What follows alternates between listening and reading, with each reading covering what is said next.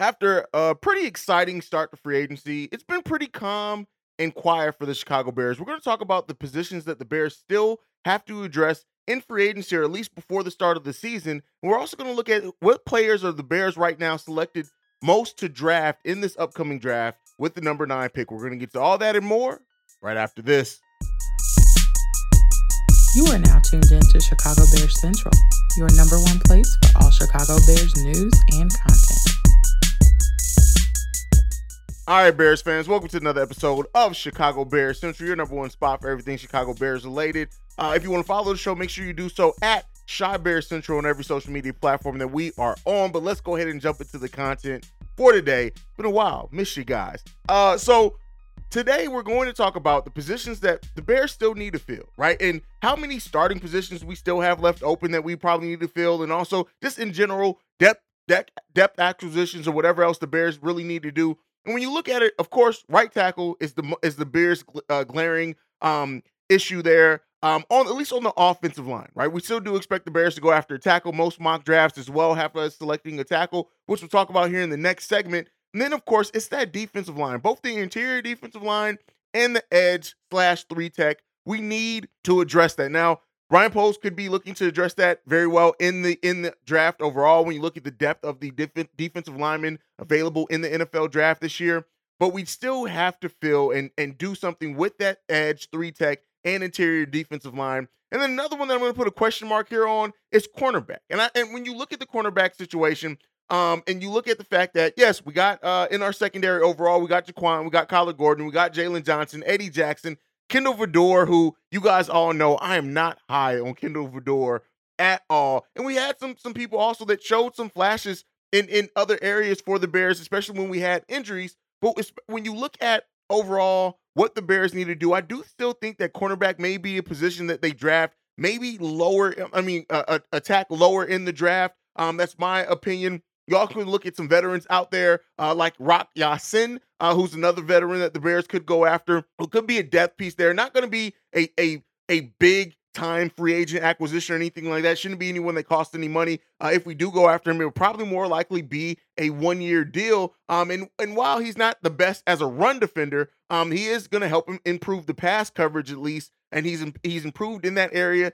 every season he's been in the league. So he could definitely be one that could immediately step in and contribute to our secondary uh, that we that we need there. And then also you, you so in the offensive line, that's just we we've talked about that ad nauseum at this point. Um, with the offseason, we know that the Bears are probably going to go offensive lineman or you know at least slated to go offensive lineman heavy early in that early in the draft. So you know that's that's kind of where we sit right now. We still have some things that we need to hold. Still have some starting positions on top of that that we need to fill as well. Um, so you know we'll look to see what Ryan Poles does with that. You guys know I'm at the point right now where I'm I'm pretty much trusting what Ryan Poles is going to do, trusting the vision. Um, and we'll see what he ends up doing. One of the biggest question marks still around this team as well is what what are we going to do in the draft? Right? You have some people in some mocks that have us slating to go running back with Robinson, some that have us uh, slated going uh, um, or or you know uh, Paris Johnson at that offensive tackle position. You even have some that have us going other positions on the defensive line that we can go after and attack, especially if Jalen Carter is listed there. So I want to talk about right now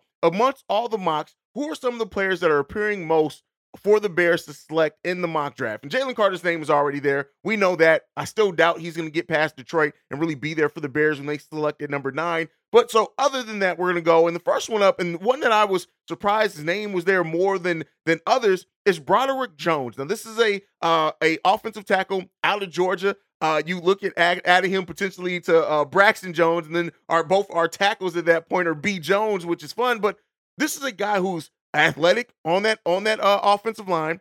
Uh, he he's a he's a tackle. He fits in Getsy's scheme as well. He has the length, the size, and the ability to move into the second level um, of the of the defense. So again, I should say of the offense because he's gonna be he's gonna be uh, well no of the defense. He's on offense. Uh, so um, that's somebody who is not really surprising that he's showing up as much as he as he has in mock drafts, and he's a player that you know I did have on my on my uh, draft board when it came to offensive tackles as well to start the season off. So he's one that is appearing in a lot of mock drafts for the Chicago Bears. Again, mock drafts aren't everything, but it is something to look at and gives us a little data to go over. The next one up is Peter Skoronski. And so this is a guy who, um, you know, some people have said that we should go uh, Broderick Jones over Skoronski. And, um, you know, it, it really depends on the mocks. They kind of flip forth, back and forth. Skoronski's looked at um, right now as, as a guard more than a tackle. Um, and so when some people call him that, but he definitely has the ability to play tackle at the NFL level. Um, and I do think that he can come in, he could be a day one starter, he could be somebody that can be on that still young. We have an overall very young offensive line as well when you look at it. And he's somebody that can grow with Justin Fields, fits that timeline. Um, and so we we see. So I I, I really the, the biggest issue is is he going to fall to the Bears? Some people have him going before the Bears pick. That would that would uh, be noted there if he does, and if he's not, that's probably why Broderick Jones is appearing on as many draft boards for the Chicago Bears as he is. But again, another guy that the Bears absolutely could take a look at.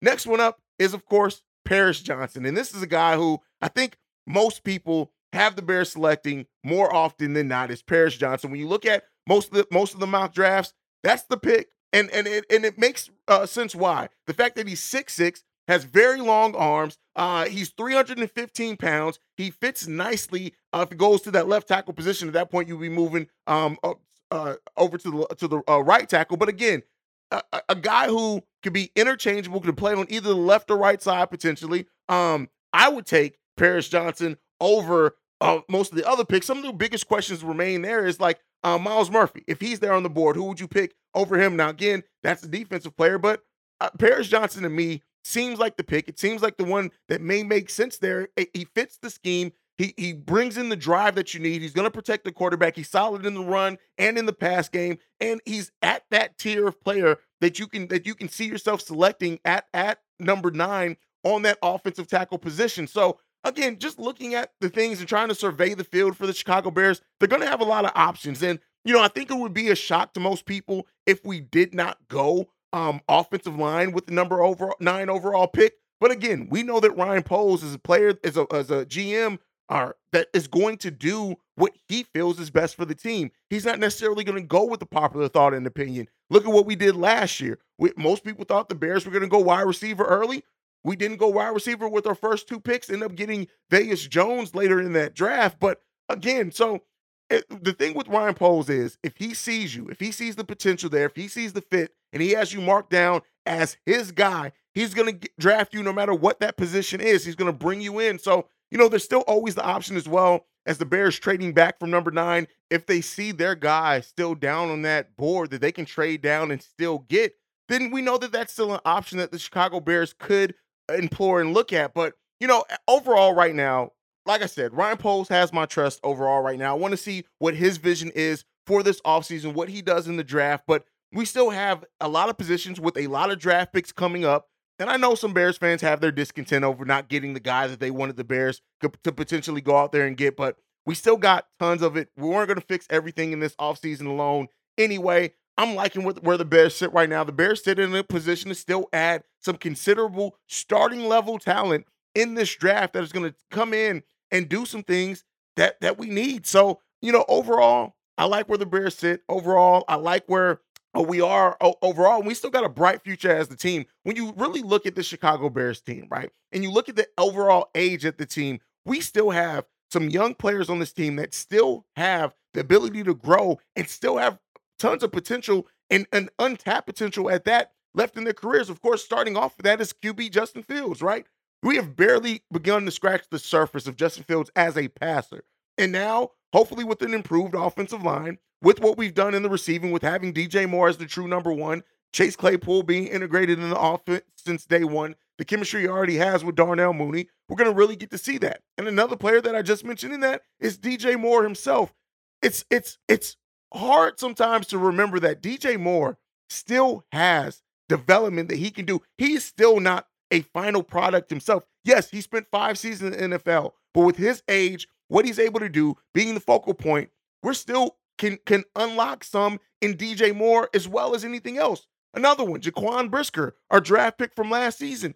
Jaquan Brisker came in and showed almost every bit of what you want from a player in the secondary in the NFL. He showed so much big playmaking potential, leadership potential, all those things. He was always around the ball at the right time. Jaquan Brisker has a super bright future when it comes to the Chicago Bears overall. Another new acquisition for us as well. TJ Edwards, still a young player that hasn't shown too much. 26 years old, yes, but when you look at the tackles he was able to get, four years with the Eagles, he's going to come in, be even more kind of focal point of that Chicago Bears defense in a lot of ways.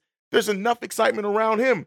And then probably our biggest free agent acquisition, DJ Moore was a trade, but free agent acquisition, Tremaine Edmunds still has a lot of untapped potential overall. He's going to be our Mike linebacker. He's going to replace Roquan Smith. He comes in, he's coming off a 2002 and 22 season where he had 102 combined tackles and three QB hits and one sack.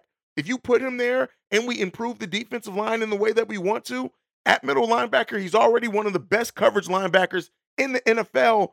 Listen, we still have tons of growth that we're going to do internally on this roster. We're adding a bunch of young, uh, young, talented draft picks, hopefully to that as well. The future is bright in Chicago. The future is probably the brightest it's been in Chicago, maybe in my lifetime. So while I know we're not the finished product that we want to be yet, we still have some things and some some players that need to prove some things to us let's not overlook that the future is bright for the Chicago Bears, and thus the future is bright for this program as well. Um, but that's it for my time for today. Make sure you're following the show at Chi Bears Central. You can send us any feedback, questions, comments, concerns, Chicago Bears Central at gmail.com. Lastly, if you want to leave a text message and our voicemail, the number to do so, 773-242-9336. We are the number one spot for everything Chicago Bears related because of you guys. And like I like to end every episode on, bear down. Love you guys. Peace, y'all. This has been a presentation of the Break Break Media. Media.